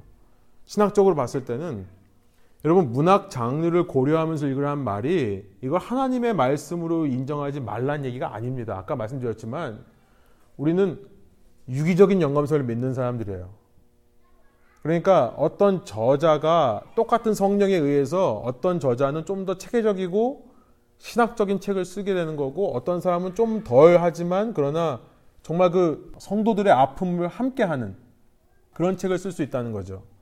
그러니까 문학 장르라는 것도 그 저자가 예를 들어서 하나님의 말씀을 쓰고 싶은데 나는 시로 쓰겠다. 라고 했다면, 노래로 쓰겠다라고 했다면, 그거는 그 저자가 성령 안에서 유기적으로 선택한 겁니다. 그렇기 때문에 시를 읽을 때는 그 시를 우리가 역사적으로 읽으면 안 돼요. 무슨 말씀인지 알겠죠? 우리가 시편을 읽다가 보면 거기에 어떤 역사적인 배경이 있기도 하지만 그러나 시편은 시적인 표현이죠. 뭐 이사야서 같은 선지서에도 보면은 이사야서는 이게 읽다 보면은 시로 되는 것이 굉장히 많습니다. 사실은 예언서의 대부분은 시적인 구조를 가지고 있어요. 이게 그냥 예언서가 역사서가 아닙니다. 그러니까 ESV를 제가 좋아하는 것 중에 하나가 이 ESV를 보시면은 이게 다 시로 돼 있어요. 우리 한국말로는 12절 한 다음에 쭉 써 있지만은 영어 성경을 보면 12절 한 다음에 시 쪽으로 이렇게 써놨어요. 그 제가 주일날마다 슬라이드 만들 때마다 이것 때문에 고생을 되게 많이 해요. 이렇게 써놓으면 편한데 한 슬라이드에 들어가고 쫙 보기 편한데 한국말은 뭐 이렇게 쭉 예언서를 그냥 글로 써놨는데 영어들은 전부 시적으로 써놨습니다. 이렇게 네 줄, 아니면 세 줄 이런 식으로 전부 시적인 표현입니다. 그래서 여호와를 악망한 자는 새 힘을 얻는다 그러면서 독수리 날개쳐 올라감 같다. 그게 진짜로 하나님을 믿는 사람이 독수리라는 게 아니고 하나님이 독수리라는 것도 아니죠. 그 비유를 하는 겁니다. 시적인 표현이에요. 이걸 우리가 역사적으로 읽으면 하나님께서 언제 당신의 백성들을 독수리처럼 올라가게 했냐 이런 걸 따지게 되는 거죠. 그래서 문학 장르를 고려해서 이 장르부터 파악을 하는 게 중요합니다. 이게 역사의 사실을 담은 난픽션인지 아니면 역사와 상관없이 어떤 상징적인 의미를 부여야 한 어떤 픽셔널한 장르를 택한 건지 예를 들어서 창세기 같은 경우에 창세기가 과거에는 이제 어떤 역사적인 사실이라고 생각을 했기 때문에 창세기를 역사적 사실 혹은 과학적인 사실을 말하는 책으로 읽다 보니까 그 안에서 자꾸 역사를 찾아내고 과학을 찾아내고 그러는 거죠. 그런데 우리가 창세기 이제 하겠습니다만 창세기를 쓴 저자는 우리가 이제 모세라고 믿고 있는데 전혀 그런 역사적인 문헌을 만들려고 싶어서 그런 게 아니에요. 그러니까 그 고대 당시에 모세가 창조를 봤습니까? 보지 못했죠. 창조 훨씬 이후의 사람이니까 그 고대 시대의 문학 표현에 맞게끔 창조 기사를 쓴 겁니다.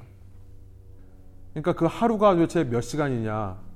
하루 창조라고 되어 있는데 하루가 도대체 몇 시간이냐? 그리고 거기서 말하는 하루, 저녁이 되고 아침이 됐다는 말은 도대체 무슨 뜻이냐? 그게 우리가 생각하는 이 낮과 밤이냐?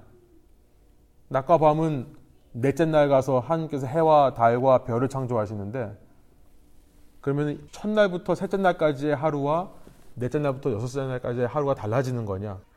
이제 그런 거 가지고 우리가 많이 논의를 하고 논쟁을 하거든요.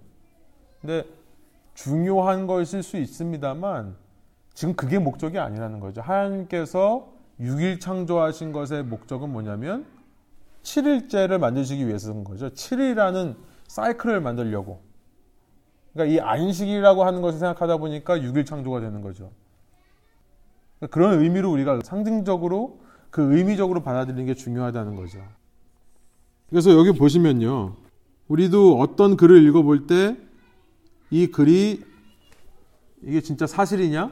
영화를 봐도요. 이게 난 픽션이냐, 픽션이냐 이거 보잖아요. 영화 만드는 사람들이 처음에 얘기해 주잖아요. 이거는 사실에 근거한 영화다. 아니면은 그런 게 없으면 우리는 다 픽션이라고 생각하잖아요. 그런 것처럼 우리가 어떤 사람이 말을 해도 이 사람이 좀 웃기려고 하는 건가, 심각하게 하는 건가 판단하는 것처럼 성경 말씀을 읽을 때도 이거 고려해야 된다는 겁니다. 그래서 성경 안에는 다양한 장르들이 있습니다. 보시면 역사적 기록이 있어요. 역사적 기록은 진짜 사실이라고 우리가 믿고 봐야 되는 겁니다. 그러니까 열왕기서 같은 경우에 어떤 왕이 몇 년 동안 통치했다 그러면 실제로 그만큼 통치를 한 걸로 우리가 믿어요. 이게 역사적 기록이니까요. 법률도 있고요. 러도 있고요. 어떤 건 시입니다. 애가도 있고 축가도 있고 청원도 있고 찬송도 있고 여러 가지 다양한 시가 있습니다. 지혜 문학이라고 하는 어떤 지혜를 알려주는 그런 말도 있고요. 예언서가 있습니다. 또 족보가 있고 연대기가 있고 비유가 있고 편지가 있고 설교도 있고요. 묵시 문학이라고 하는 문학 장르도 있습니다. 그러니까 각각을 읽을 때 장르를 고려하면서 읽어야 된다. 어, 그러니까 우리가 창세기를 읽을 때 마음이 틀려지고 출애굽기를 읽을 때 마음이 틀려져요. 창세기도 처음 1장부터 3장까지를 읽을 때와 4장 이후의 역사 기록을 읽을 때와 생각이 달라져야 된다는 거죠.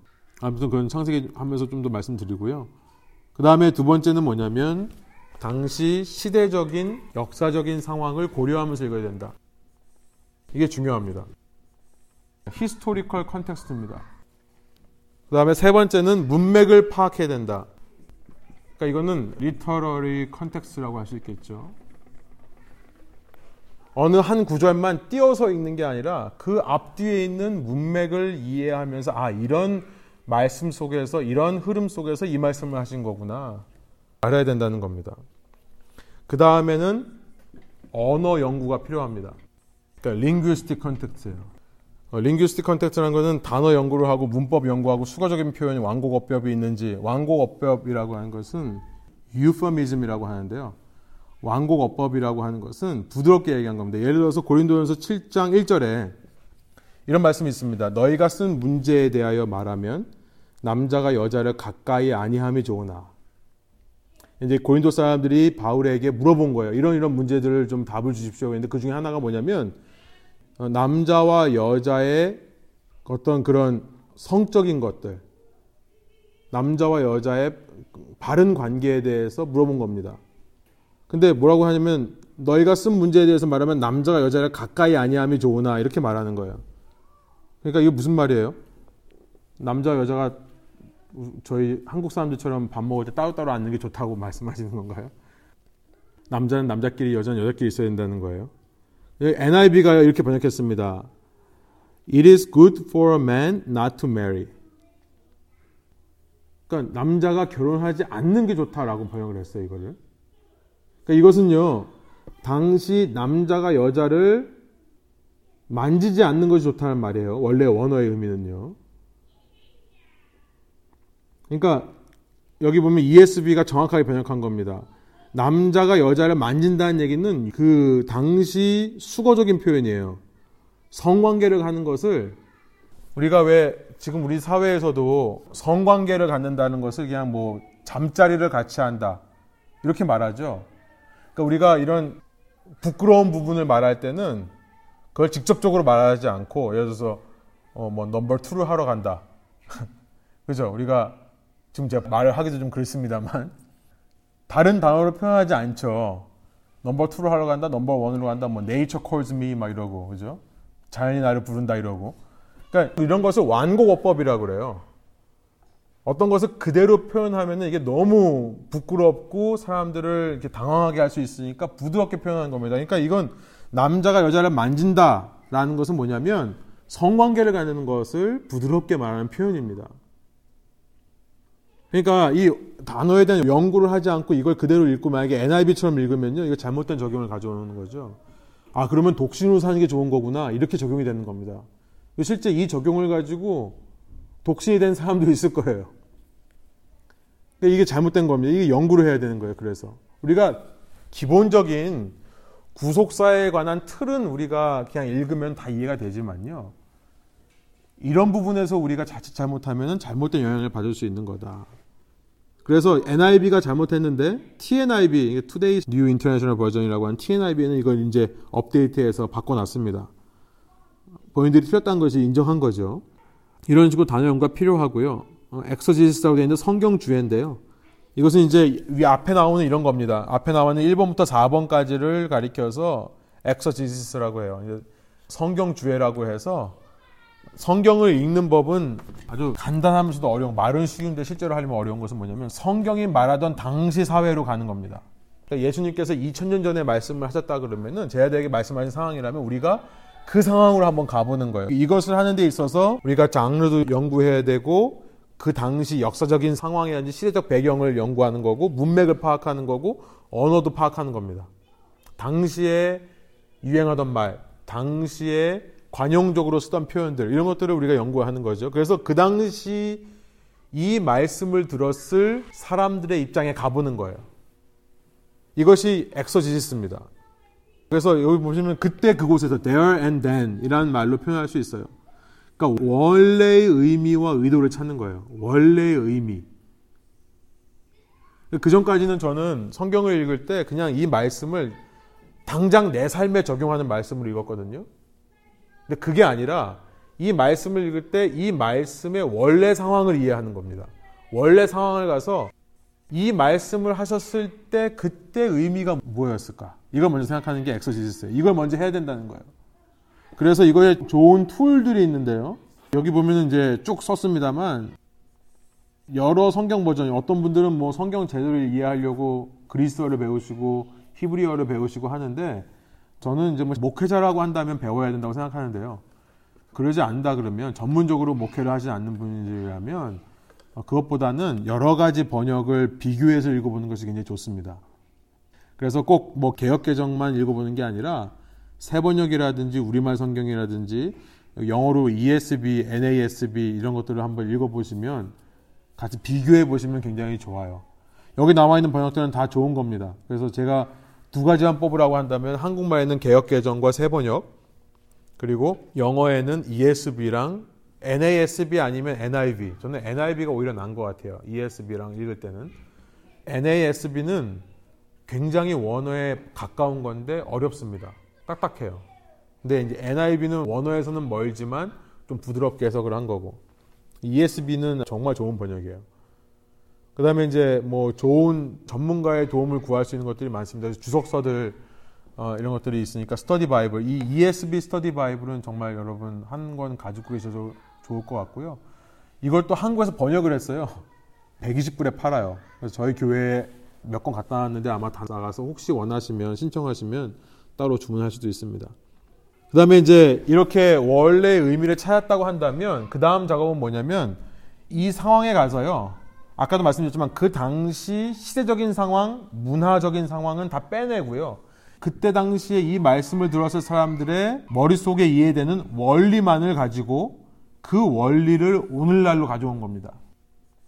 그러니까 그 원리만을 오늘날 사회에 가져와서 오늘날 내 삶에 적용을 하는 거죠. 그러니까 이 메시지 중에서 어느 게 문화적인 상황이고 어느 게 시대적인 상황인지를 알려면 그 시대적 상황을 연구할 수밖에 없는 거예요. 연구해서 그 가운데서 아, 이거는 요 시대의 문화에 이렇게 말씀하신 거니까 그거 빼고 그러나 그 원리가 뭐냐 거기서 말하는 핵심 메시지가 뭐냐만을 가지고 그걸 현대로 가져와서 우리 삶에 적용하는 거예요. 왜냐하면 모든 것은 다 본질과 형식이 있죠. 본질과 형식입니다. 물이라는 거를 물 컵에다가 담아요. 그러니까 본질이 있고 형식이 있는 거죠. 하나님 메시지도 본질과 형식이 있기 때문에 형식은 빼내고 본질만을 우리 삶에 가져오는 거고요. 여러분 형식은 그때마다 다 달라지는 겁니다. 세대마다. 그러니까 형식은 바뀌어요 계속. 그러니까 형식을 가져와서 그대로 적용하면 큰일 납니다. 그러나 본질은 어느 시대 어느 상황에 상관없이 일정한 것이 본질이에요. 그 본질만을 가져와서 적용하는 것이 헐마뉴익이라고 하는 성경 해석학입니다. here and now 여기에 지금 할 수 있는 거 본문 속에서 현대와 연관될 수 있는 원리를 찾아내는 거죠. 그래서 본문 전체가 주는 의미를 성경 전체의 흐름 안에서 이해하되 원 의미에서부터 출발을 해서 내 삶에 적용하는 겁니다. 그러니까 예를 들어서 이렇게 생각해보면 좀 어려운 말인데요. 고린도전서 14장 34절에 아까 말씀드렸듯이 여자들은 교회에서는 잠자코 있어야 됩니다. 여자에게는 말하는 것이 허락되어 있지 않습니다. 율법에서도 말한 대로 여자들은 복종해야 합니다. 이제 이걸 가지고 사실은 이런 거 보면은 이제 불신자들이 기겁을 하고 기독교 안 믿는 거예요. 남자건 여자건. 요즘은 이 페미니스트 이것들이 굉장히 강하기 때문에 이런 얘기를 하면 큰일 납니다. 근데 오히려 교회에서 이거 문자적으로 그냥 막 해석하면서 오히려 이런 세대에 더 이런 얘기를 강조하시는 분들이 있어요. 제가 이게 한국 목사님들 이렇게 뭐 신문 교계 신문에 나는 거 보고 깜짝깜짝 놀랄 때가 어, 디 어디 여자가 목사한테 대드냐 막 이런 얘기를 하고 아직도 이런 분들이 계세요. 참 기가 막힌데요. 네, 그런데 이 구절을 가지고 어떤 분들은 그래서 여자들한테는 목사 안수를 안 준다. 뭐 그렇게 하신 분들이 많죠. 어, 직분을 아예 안 주고 심지어 어떤 교회는 미국에 있는 교회인데도 여성분들한테는 대표 기도를 안 시켜요. 왜 그러냐고 했더니 이것 때문에 그렇대요. 어, 요 말씀을 이해하려면 요 말씀의 원래 독자들이 원래 청중들이 들었을 메시지로 가서 그들의 입장에서 이걸 들어야 됩니다. 먼저. 그러니까 그 당시 사회로 가서 사회를 연구해 보는 거죠. 그 당시 사회가 어떤 사회였는가. 그러면서 이것 중에서 원리만을 뽑아서 우리의 삶에 적용을 하는 건데요. 그런데 아까 말씀드렸듯이 성경은요, 한 입 갖고 두말 하는 성경이 아니죠.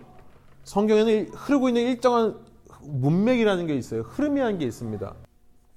그래서 제가 옆에 썼습니다. 사도행전 2장 7절, 2장 17절, 뭐 18장 26절, 21장 8절 9절 이렇게 보면요. 하나님이 말씀하시기를 이게 이제 요엘서를 어, 인용하는 거예요. 말세에 내가 내 영을 모든 육체에 부어주리니 너의 자녀들은 예언할 것이요. 너의 젊은이들은 환상을 보고 너의 늙은이들은 꿈을 꾸리라. 그러니까 사도 베드로가 사도행전 2장에서요. 바로 그 영이 부어지는 게 예수님의 십자가로 시작됐다라는 것을 설교하는 겁니다. 근데 모든 육체에 부어준다고 했거든요. 그러니까 너의 자녀들은 예언할 것이요. 너의 sons and daughters. 남자만이 아니라 자녀가 예언할 거라고 되어 있는데 왜 여자들은 예언하지 말라고 해야 되냐? 네. 18장에 가보면은 사도 바울의 아주 조력자 중에 하나 고린도 사역을 너무 도왔던 브리스길라라는 여인이 있습니다. 근데 브리스길라가 이 아볼로라는 사람을 만나요. 정말 말을 잘하는 사람인데 아직 성령 세례를 몰라요. 그러니까 불러다가 가르칩니다. 브리스길라와 아굴라가 듣고 데려다가 하나님의 도를 더 정확하게 풀어 이르더라. 회당에서 설교하는 아볼로를 불러다가 브리스길라라고 하는 여사 역자가 가르쳐 주는 겁니다. 21장에 보면은 이튿날 가이사랴로 이르러 그러니까 이제 사도 바울이 예루살렘에서 잡혀가지고 가이사랴에 도착하는 건데요. 거기 일곱 집사 중에 하나인 전도자 빌립의 집에 들어가서 머무니라 그에게 딸 넷이 있으니 처녀로 예언하는 자라. 딸 넷이 있는데 넷 다 예언자였습니다. 선지자였어요. 뭐 고린도전서 11장에도 보면은 이제 비슷한 거예요. 여자 머리에 부건을 써야 된다 이러는 건데요. 이제 고린도전서 11장이 당시 상황에 대해서 굉장히 많이 힌트를 주죠. 어, 여자는 교회 안에서 머리에 가리는 것, 이 덮개를 써야 되는데 그건 뭐냐면 내 머리 위에 남자가 있다는 것을 인정하는 행위입니다. 당시 문화적으로 이걸 시켰어요. 왜냐하면 이런 거죠. 그러니까 교회 밖의 사회는 어떤 사회였냐면 여성이 남자의 물건 취급받던 사회였다고 말씀드렸죠. 그때 당시에는 지금처럼 여성의 인권이 보장되지가 않고요. 여성은 결혼하기 전에는 한 아버지의 소유물. 그래서 시집 보낼 때 신부값을 내고 값을 주고 사갑니다. 신랑이. 소유기 때문에. 그리고 결혼하고 나면은 그 남자의 소유가 돼요. 그러니까 여성이라고 하는 것의 인권 자체가 보장받지 못했던 사회였어요. 그런데 예수 그리스도 안에서 남녀가 모두 이제 갈라디아서 3장 28절 보면요. 서도 바울이 말했던 유명한 말인데 유대 사람도 그리스 사람도 없고 예수 안에는 유대인이건 이방인이건 이것도 없고 종도 자유인도 없고 남자와 여자가 없습니다. 이렇게 말해요. 갈라디아서 3장 28절에 여러분 모두가 그리스도 안에서 하나이기 때문에 그렇다. 기독교는 이걸 믿어왔습니다. 그러니까 사회에서는 여성의 인권이 보장받지 못하던 사회에 교회 안에서는 마리아 같은 사람, 막달라 마리아 같은 사람, 또 예수의 어머니 마리아 같은 사람들이 굉장히 인정을 받는 거죠. 그러니까 남자 여자를 가리지 않고 모두가 하나다. 아주 급진적인 단체였습니다. 그러니까 이게 맞는 거죠. 그런데 문제는 뭐냐면 외부인들이 교회에 오고서 놀래는 거예요. 그렇게 여성을 마음대로 자기 소유로 부르던 사람이 교회에 와 보니까 이건 근본도 없는 데죠.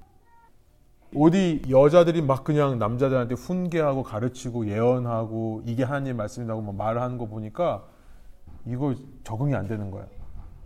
그러니까 최소한 예배를 드릴 때 당신 머리 위에 남자가 있다는 것을 인식하는 표시로 가리라는 겁니다. 머리에 이거 쓰라는 거예요. 그런 문화가 있습니다. 그러나 그럼에도 불구하고 11장 11절에 보면은 그렇게 머리를 쓰고 있어야 된다. 왜냐하면 뭐 남자가 여자에서 난 것이 아니라 여자가 남자에서 났고 남자가 여자를 위해 지으심 받는 것이 아니라 여자가 남자를 위해서 지으심을 받기 때문에 그렇다. 그러므로 여자는 그 머리 위에 권위의 표를 지니고 있어야 합니다라고 말하면서 그러나 11절에 그러나 주님 안에서는 남자 없이 여자가 있지 않고 여자 없이 남자가 있지 않습니다. 이런 말을 해요. 그러니까 남녀가 똑같다는 겁니다. 동등하긴 하지만 당시 사회 문화에 비춰봤었을 때 최소한 우리 교회가 이런 거라도 하지 않으면 놀란다 이거죠. 그러니까 이런 문화 속에서 지금 여자들은 교회에서 잠자코 있어야 됩니다. 말하는 것이 허락되어 있지 않습니다라고 말하는 것은 아예 말을 하지 말라는 게 아니라 지금 14장이요. 문맥이 뭡니까? 14장 나중에 한번 읽어보세요. 요 34절 말하기 전에 너가 예언을 한다고 해도 질서 있게 해라. 덕 있게 해라.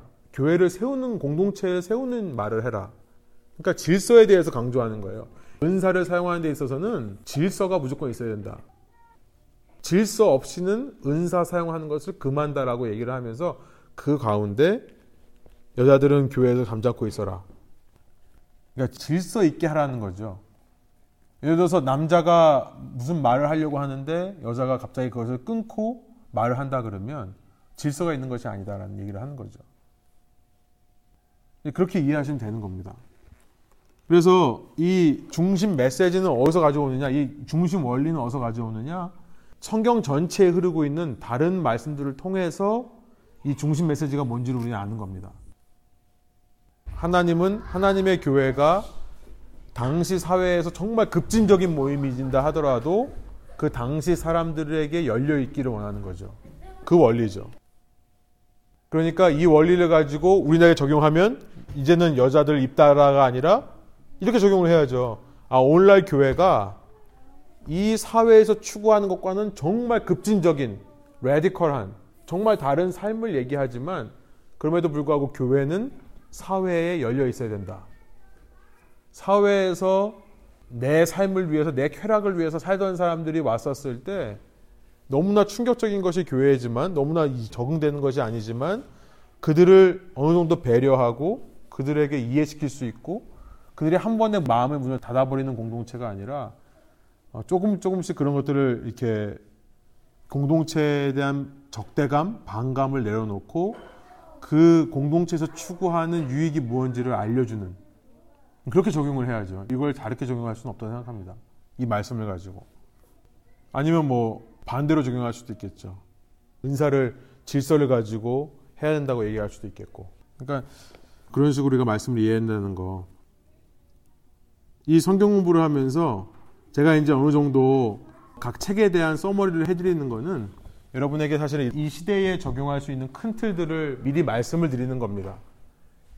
그래서 사실은 이게 이제 목회자가 있어야 되는 이유고 목회자가 해야 할 일 중에 하나라고 생각을 해요. 여러분 대신해서 이런 책들을 연구하고 이 책을 어떻게 읽어야 되는지 그 가이드라인을 그냥 드리는 거죠.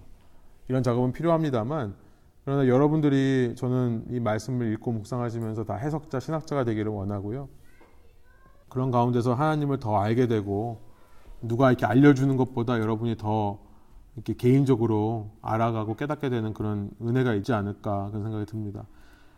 구약 성경은요 히브리어 성경이 타낙이라고 하는데 타낙 이렇게 해요. 근데 히브리어 성경 순서로 보면 이렇게 됩니다. 그러니까 토라라는 책 아시죠? 토라라고 하면 이제 우리는 어느 정도는 압니다. 토라라고 하는 것은 처음 다섯 권인데요. 율법이란 뜻이에요. 법이란 뜻이에요. 토라라고 하는 것이 창세기, 출애굽기, 레위기, 민수기, 신명기. 요 책을 다섯 개의 토라라고 합니다. 그러니까 다섯 권이에요. 이 5라는 숫자가 유대인에게는 그래서 법의 숫자입니다. 원리의 숫자예요. 토라가 다섯 권이기 때문에 유대인들은 숫자를 되게 좋아해요. 숫자의 의미를 굉장히 많이 둬요. 그래서 이제 마태복음이 다섯 개로 되어 있는 거죠. 티칭 단락이 다섯 개예요.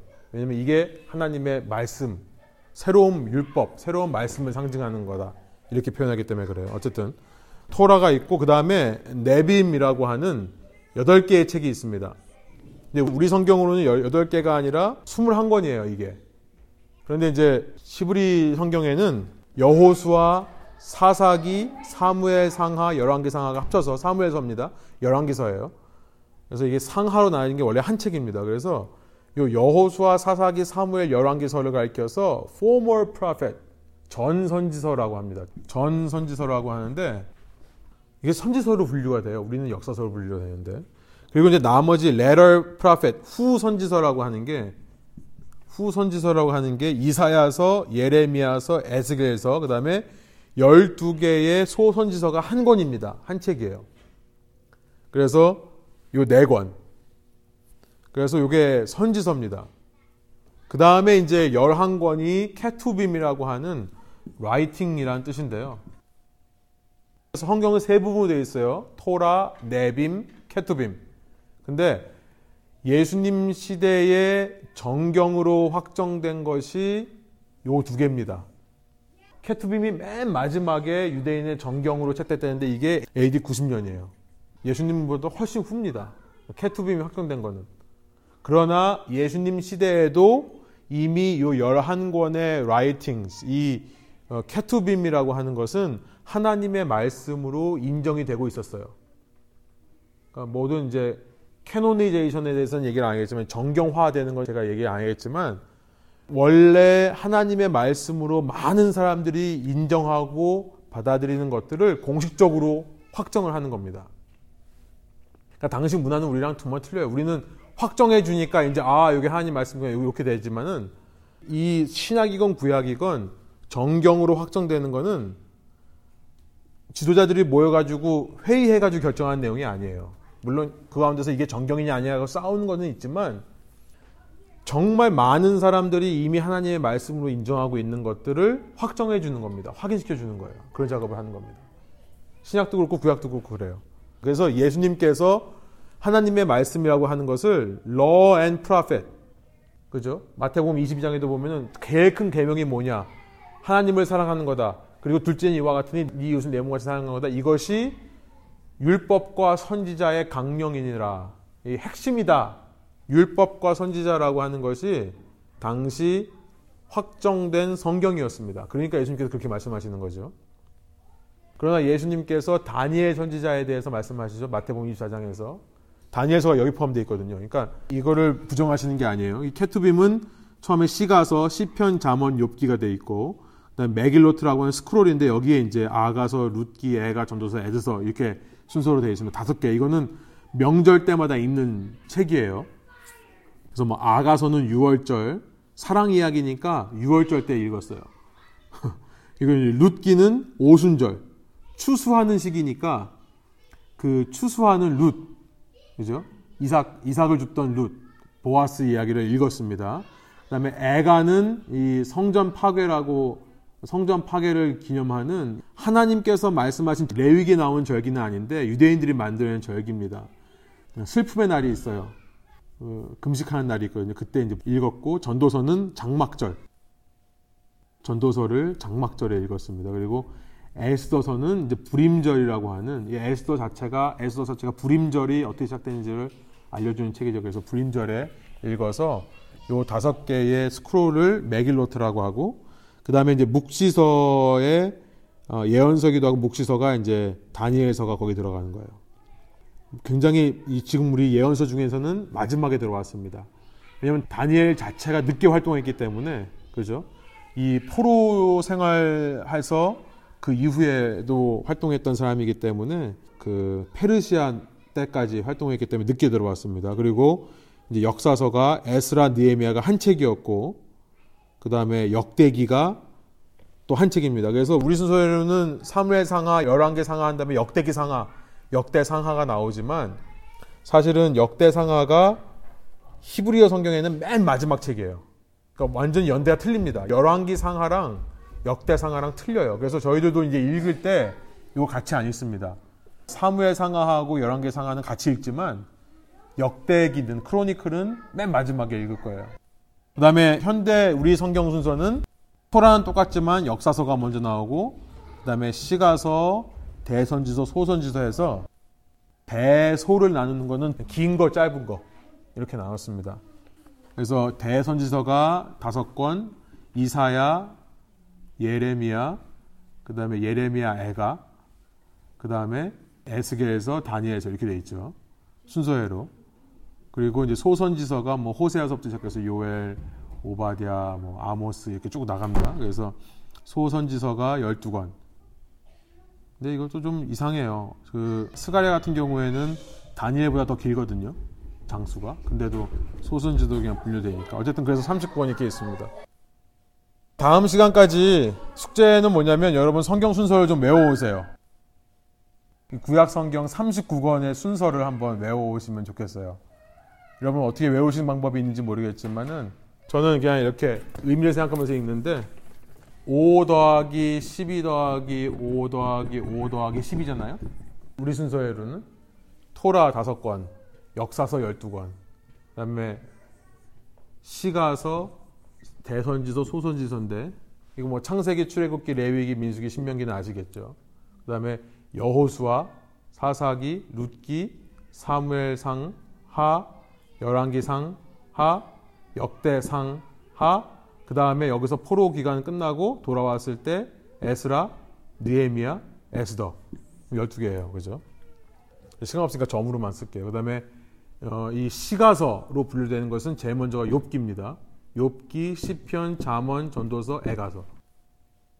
그 다음에 이제 대선지도 아까 말씀드린 이사야, 예레미야, 예레미야, 애가, 에스겔, 다니엘, 호세아, 요엘, 아모스, 오바디아, 그다음에 요나, 그 다음에 예, 미가, 나훔, 하박국, 스바냐, 학개, 스가랴, 말라기.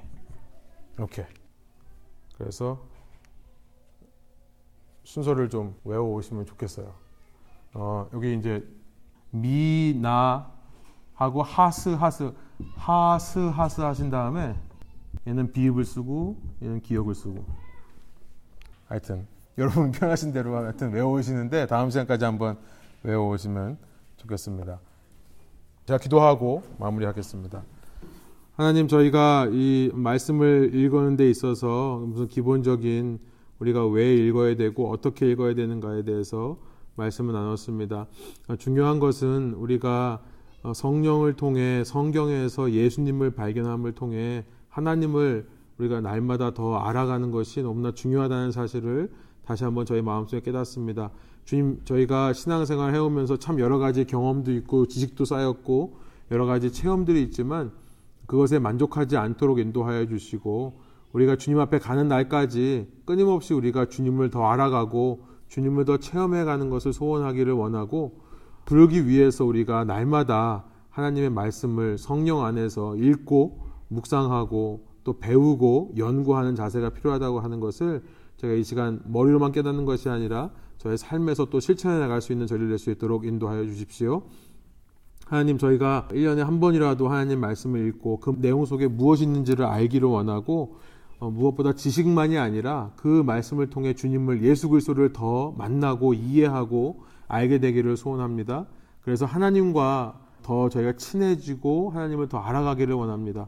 그런 삶 가운데 주님께서 함께 하여 주시고 이 모든 것이 주님을 사랑하고 주님을 어, 정말 따르기 위한 우리의 열정으로부터 나올 수 있도록 주님 인도하여 주옵소서. 감사드리며 예수 그리스도의 이름으로 기도합니다. 아멘.